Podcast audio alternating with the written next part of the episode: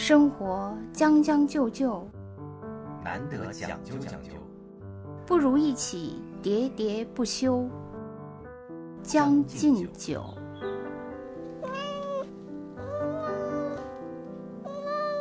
我为什么说咱们开头不能说 “hello，大家好”？是因为在疫情期间啊，我爸我妈都是短视频的那个爱好者嘛。对。然后他们俩的那个短视频声音此起彼伏，就是各种 “hello，大家好 ”，“hello，大家好”。所以我听这句话听的太多了，我就想，如果有一天我做音频节目或者做短视频播客什么的，我坚决不能以这个开头。审美疲劳了啊！对，这个是我疫情期间受到最大的伤害，就是 “hello，大家好 ”，“hello” 恶心了已经。对，所以我们绝对不是 “hello”，我们是没开头的就开始了。嗯，这个疫情其实给那个大家的生活带来的变化还是。蛮大的，就疫情期间你最大的变化是胖了。我这次第一次见你就发现了，我又站上了人生巅峰。对，就是一直在攀登人生体重的那个各个巅峰嘛，从来没有走过下坡路。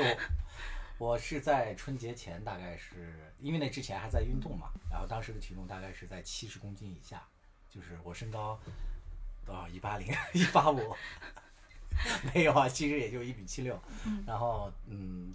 七十公斤应该还算是匀称吧。嗯。啊，但是嗯，这两天就是真的达到了人生巅峰，就是七十六点五。那还可以。嗯。但是我呢，还保持的挺好的，是因为我一直都很胖。我其实那个这个我也可以跟大家说一下，其实我感觉啊，就是你是我见到的人生的颜值的巅峰，就一是气色确实好了很多，就可惜不是视频啊，大家看不到。另外一个呢，就是我觉得你的这个身材感觉比原来呢更那个。紧致了，我觉得跟你这段必须剪掉，跟锻炼锻炼有关系。因为我记得当年咱们俩在同事的时候，那个时候大概是十年前吧，你就说这是你人生 颜值的巅峰，你当时就是这样说我的。结果那个过了十年，你还是这样说。我呢是以前我是锻炼的，然后疫情我确实以前是健身房锻炼的，我大概每天会有一个小时嘛。然后之后那个现在呢，我是这样锻炼的。哦，你原来还在健身房去锻炼，专门办了卡。不是，因为我们公司有健身房啊，在自己公司。对我就是会每天中午去锻炼，但是我首先那个时候锻炼对我也没有用，我觉得我就像一个陈年老垢的那样一个容器，就是你无论就是你你你随便清水冲冲或者放一些那个普通的那个就是呃除除垢剂，其实根本就就不为所动。所以我虽然锻炼了很久，但实际上我的体重、我的身材什么变化都没有。但是你保持住了，这其实就是。可是我没练的时候也是这样，没练的时候并没有。练不练效果都是一样的。对对，我，但是我就是毕竟就是假装吧，就自我安慰，我还是在锻炼。哎，但是你的这个锻炼是撸铁，就是练肌肉还是就是？我是跑步加跳操。跑步加跳啊啊，对，但是实际上没什么用。后来呢，疫情期间不是在家嘛，在家我是这样的，我就是你学习了小朋友们上体育课那种。嗯。我就是每天，我有一个习惯，我每天必须看新闻联播啊啊！我就是从七点开始，那个就开始在在电视前 慢跑，跑完整个新闻联播就是我疫情期间的锻炼啊，就是只有这一项，对，只有这一项。然后之后我就去洗澡了，我觉得这个还可以，因为我觉得新闻哎，你看这个新闻联播跑步这个事儿，有必要可以那个讨论一下。你是你是因为新闻联播太。那个什么了，必须要跑步呢？还是因为不是？我是特别喜欢看新闻联播。以前我中午锻炼的时候，我们是每天中午在健身房，可以回头好好聊对，但是后来呢，我现在就是因为那个没办法嘛，中午，所以我就是新闻联播。以前我新闻联播的时候是吃饭的时候看。就是我，我会，就是说你看新闻联播的时候，必须要有一个伴随性的动作。不，我我我从来都是多任务的，除非咱俩现在说话。如果那个不是对你不礼貌，我甚至愿意一边刷手机。并不是说只是新闻联播这对对对，其实我很喜欢看新闻联播，我觉得新闻联播真的很重要，是中国政治的风向标。嗯，我觉得还是很有意思的。没错，就是就是说你不看风向标，就政治话语本身，我觉得那一套话术其实也还挺好玩的，我很愿意看。我觉得每天看完确实挺的，不是说什么。信不信的这个问题，就是看完很踏实。明白，嗯，我喜欢看，是我每天必踏实，就跟跑完步之后，跑完步之后再看更踏实了。边跑边看最踏实。对，其实我特别想了解的就是你这个坚持锻炼的这个背后的心态啊，因为很多人跑步真的是三天打鱼两天晒网，坚持不下去。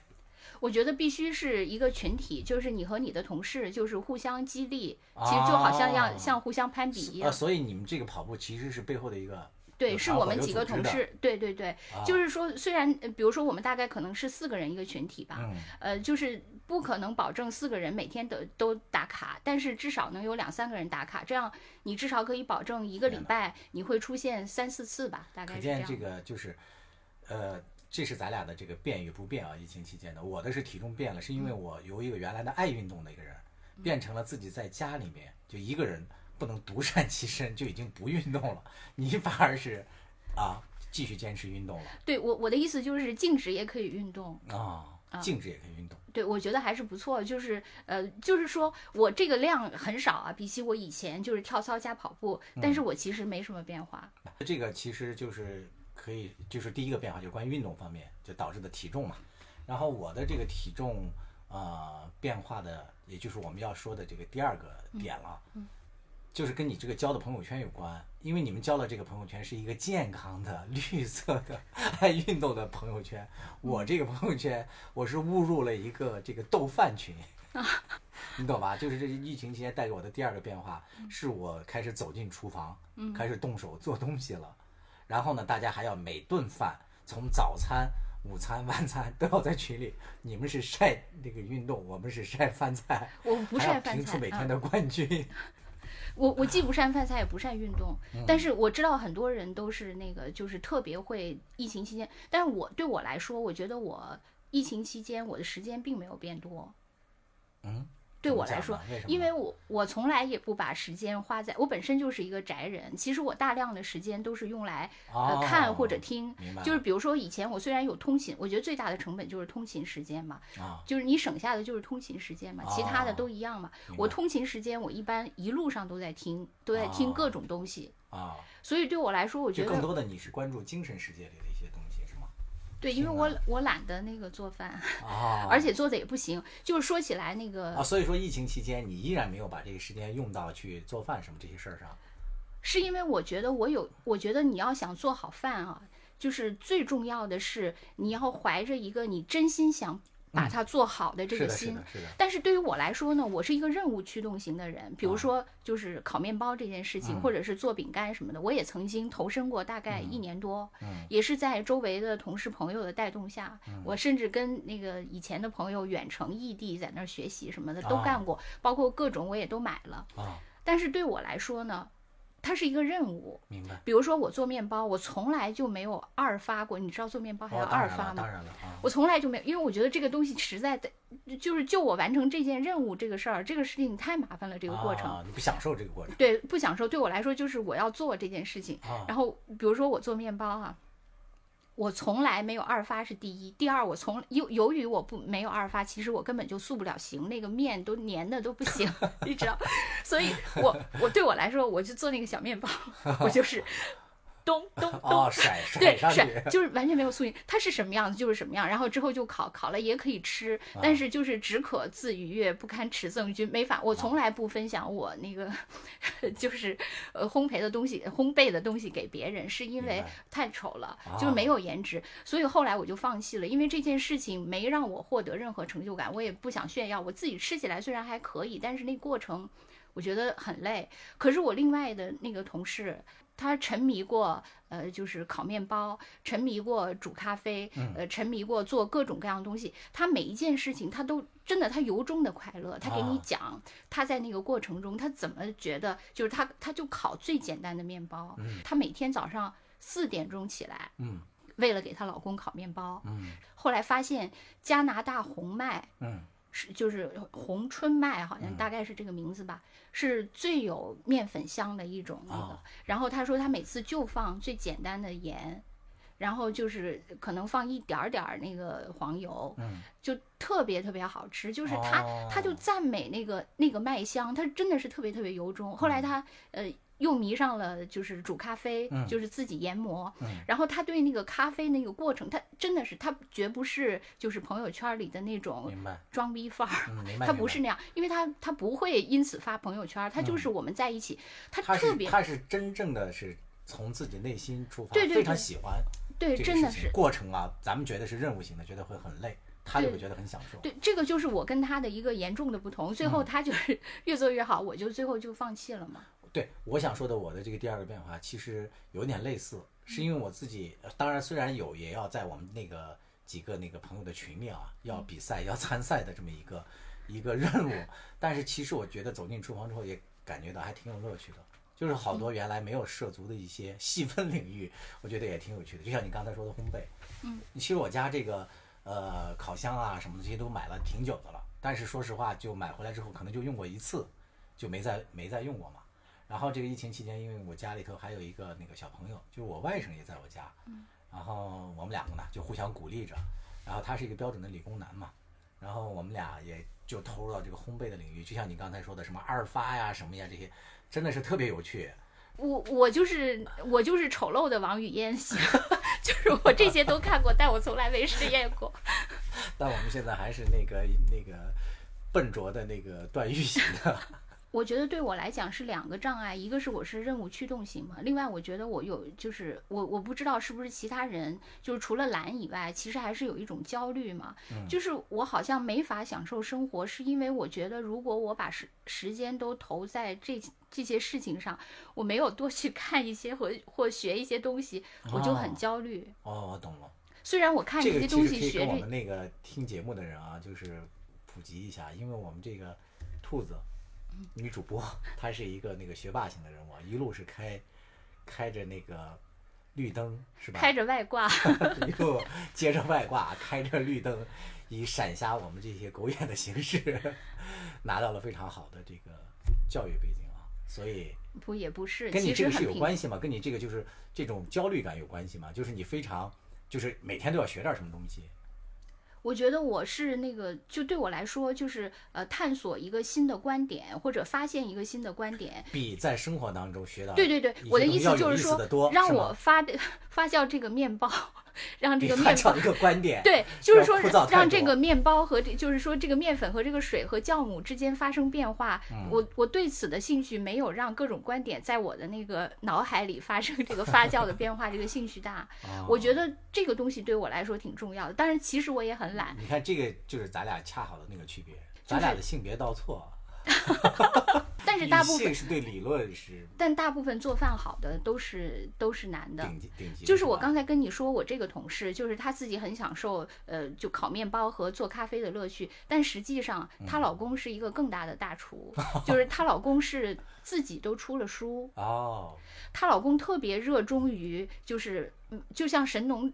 尝百草，对他就是把各种样的香料，就是中东的那些什么特别偏远的各种香料 都买来了，对，就是托各种朋友带来，然后他就是迷恋于把各种味道交织，怎么研制出一种新的味道。嗯，她老公是每一个周末在家里。大宴宾客，然后各种，然后还我，因为我也去有幸参加过他们家的那种宴会，特别正当，就是特别正式的那种西式的，一一道一道菜，然后每次就是有菜单的。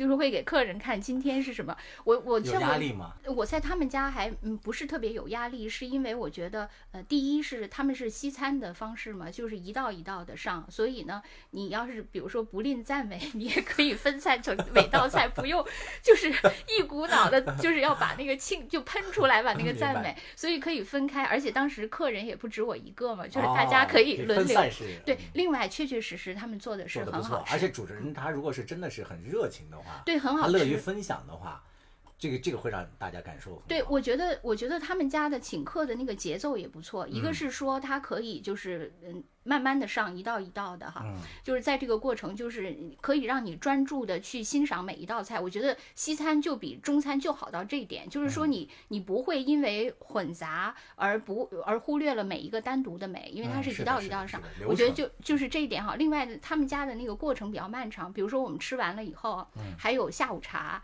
他会在你面前去。烤蛋糕，烤那个面包，所以你会参与到那个过程，然后还可以帮帮忙，对，还有喝茶聊天，所以它是一个一整天的这个活动。哎，这个值得学习。我觉得这个是就会让你比较舒适这个过程，因为大家还一直在聊天。他是在深圳还是在香港？在香港，在香港。呃，他们家有一个就香港叫村屋嘛，实际上就是咱们这儿的别墅。他啊他们是香港的 那个有钱人，啊，对，但是他们家的那个节奏，我觉得还是挺好的。嗯，值就是得学习。对对对，所以呃，就是她老公呃，虽然是一个就是不是一个那个呃，就是厨厨师哈，他就是业余的，但是他出了一本书，就是他自己喜欢做的一哎些菜。改天可以把这个书给大家推荐一下啊。对对对，真的，但是这本书其实，其实我看书，我也我也非常愿意看这种，就是咱们从普通人的角度出发的，嗯，这些给你进行实践教育的教学的这种书，我觉得非常有意思。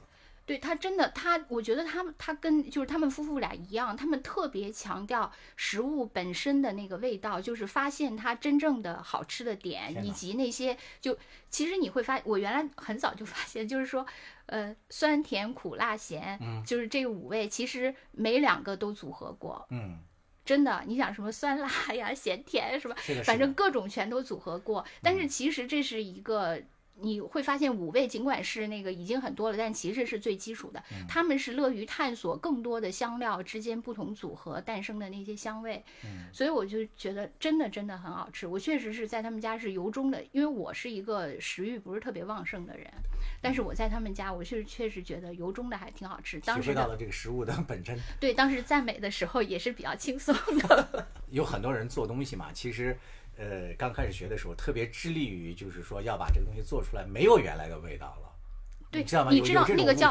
叫有一种那个做法，就是、嗯就大概是什么分子还是原子的似的。那个小时候咱们看看书，那时候知道的什么屠格涅夫说的，他说那个谁谁谁家的那个厨子，我记得当时一句话给我印象特别深。嗯他说他们家厨子最大的那个特点就是努力把所有的食材都做到让你尝不出来是什么，他以这个为为哎他的特色。这个你说会不会是因为北方的问题？就是说，因为北方他以前就俄罗斯更北方嘛，嗯他们食材不新鲜嘛，所以他们 要掩掩对。对对对，你比如说，就就像鱼是吧 啊？鱼北方的鱼都是红烧的嘛，是的比如像像我爸妈，至今他们就觉得，如果鱼不红红烧就没味儿，对，是的是的就没味儿嘛。是的，是的，是的。但是南方有越往南，它越讲究要清蒸嘛，哎清蒸啊，包括日本还鱼生嘛，是是？的所以我觉得这个可能是跟这个就有、嗯有这个有有这个有地缘政治，这是地缘食物学嘛，我觉得嗯这个还是有哎关系的。改天咱们可以就食物这个，呃，以后要做的节目好多呀，每一个都可以无限期的、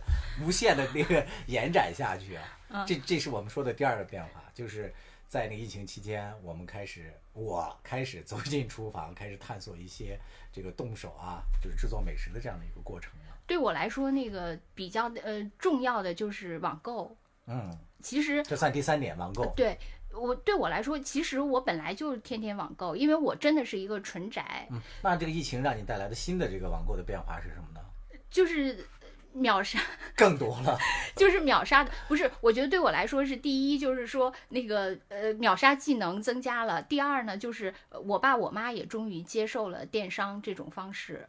嗯，这是我我来解释一下。第一就是说，呃，在春节期间，我不知道大家有没有每天晚上十二点要去各个电商平台上去秒。对，那个最严重的那几天，就是因为我们都在北京嘛，那有有那么几天买那个新鲜蔬菜我觉得大概有两个礼拜。对对对，是是当时是不太容易买到的，大家心里，而且其实说实话也心里比较恐慌，对啊，想那个就是我我当时那个就是每天十二点去秒杀，是的，然后秒杀呢，就是一般，比如说我大概计划买十样东西，嗯最后只能可能有五样才有，然后五样我下来单，然后第二天他还送不来，可能第三天才送来，送来的时候只有两样，对，因为都是选择你缺货还要送货嘛，就是缺嗯货默认过那个就没有了，消失了这个单，对，就是那个时候，就是每天都是就是囤积嘛。我觉得这个是就秒杀，天天秒杀。然后那个那个时候，由于它这种稀缺，就造成了你有慌啊，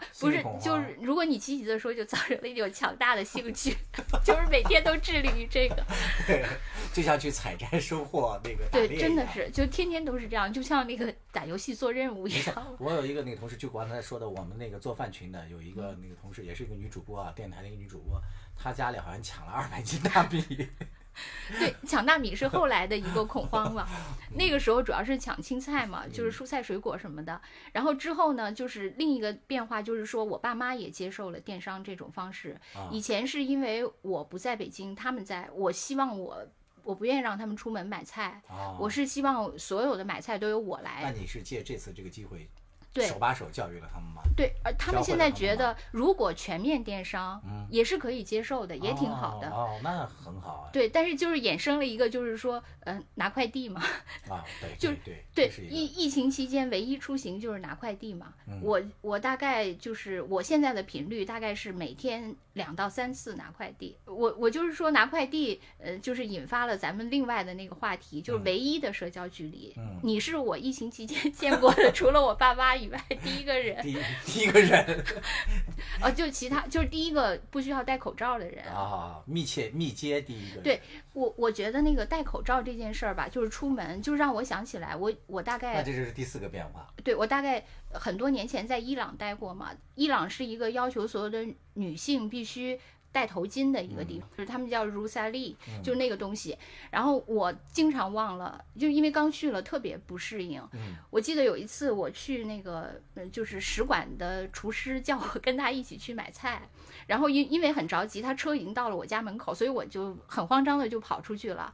我其实就没有戴头巾，但是我们由于一路欢歌。到了了对，到了那个买菜的地方也没有想起来，然后我们就一起下下车进了那个这个这个是一个菜场，这个菜场其实还是专门针对外国人的，啊，但是呢。我就发现他们见惯了外国人的这些小贩，都用特别奇特的眼光看我，你哦，然后我才意识到我没有戴头巾。嗯，然后我就，其实我觉得人其实是没有一定的怎么说，就是绝对的认知。其实你的认知都是建立在你周围人对你的印象上。当他们这么一看我的时候，我真的觉得我就像裸体出镜一样。后来我也认，嗯我也了解到，就是说，对于这个他们这样的国家，如果你你这个女的没有戴头巾出门，就像裸体一样，啊对他们来说就是这样的是嗯认知是一样的。所以我就赶紧跑回了车里，啊，然后就一直抱头痛哭不没有，我就一直躲在车里等他们买买菜回来嘛。啊！你当时心里应该感觉有没有感觉很羞愧啊？嗯，对呀、当时所以我就说我我这种感觉就是隔了这么多年，我就在戴口罩这件事上又找到了。嗯就说如果你出门哪怕是取个快递，没你没对你没有戴口罩，就像我当年 裸体 在伊朗出境一样，我啊觉得就是这个感觉。这个疫情期间，这个戴口罩出行，这个其实这倒是一个挺好的一个算是卫生习惯吧？你我觉得不，我觉得对女的来说其实不太好。那你嗯说我是化妆还是不化妆？那不化妆啊，这省事儿了呀，那不行，因为比如说像我自己接受不了了，像我今天不认识了，不是，就是光画眼睛，下面不画，然后摘下来是两个颜色。对，省点儿那个粉底。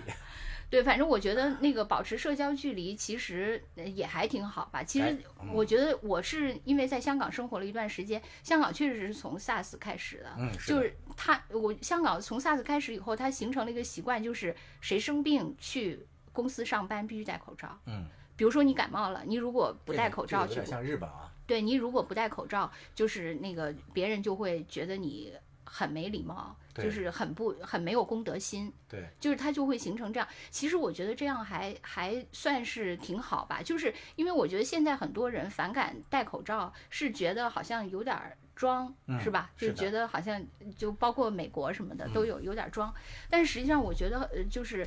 通过香港的这个给我的一个认知，就是你戴口罩实际上是为了防止你自己传染别人。恰恰是因为尊重别人。对，嗯所以并不是说你要 那个装，而是说，哎，所以我觉得其实通过这次啊，这个那个新冠疫情，中国人很多也能学习到这个习惯吧？我觉得应该不会，应该不会是吗？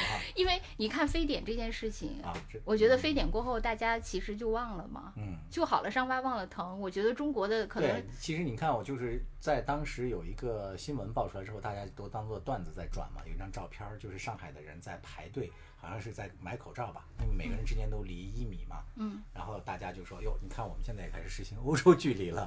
哦，对我我觉得有一个那个，我不是说我经常看各种观点嘛，我觉得有一个观观点还挺有用的。就是有一次我在微博上看到有一个人说说就是什么量体温啊、戴口罩这些，就是挺形式主义的。嗯他尤其是鄙视那个量体温嘛。嗯他说那个他感觉呢，就是每次回小区都要量一下，嗯然后进地铁站也要量一下，什么各种量一下。但是他说好多那个负责量体温的人，实际上都是形式主义，就是对你比划一下啊，甚至都没有测嘛。嗯他觉得很没意思，就就是很形式主义。但有一个人就说，他说，呃，有一个理论叫瑞士奶酪理论。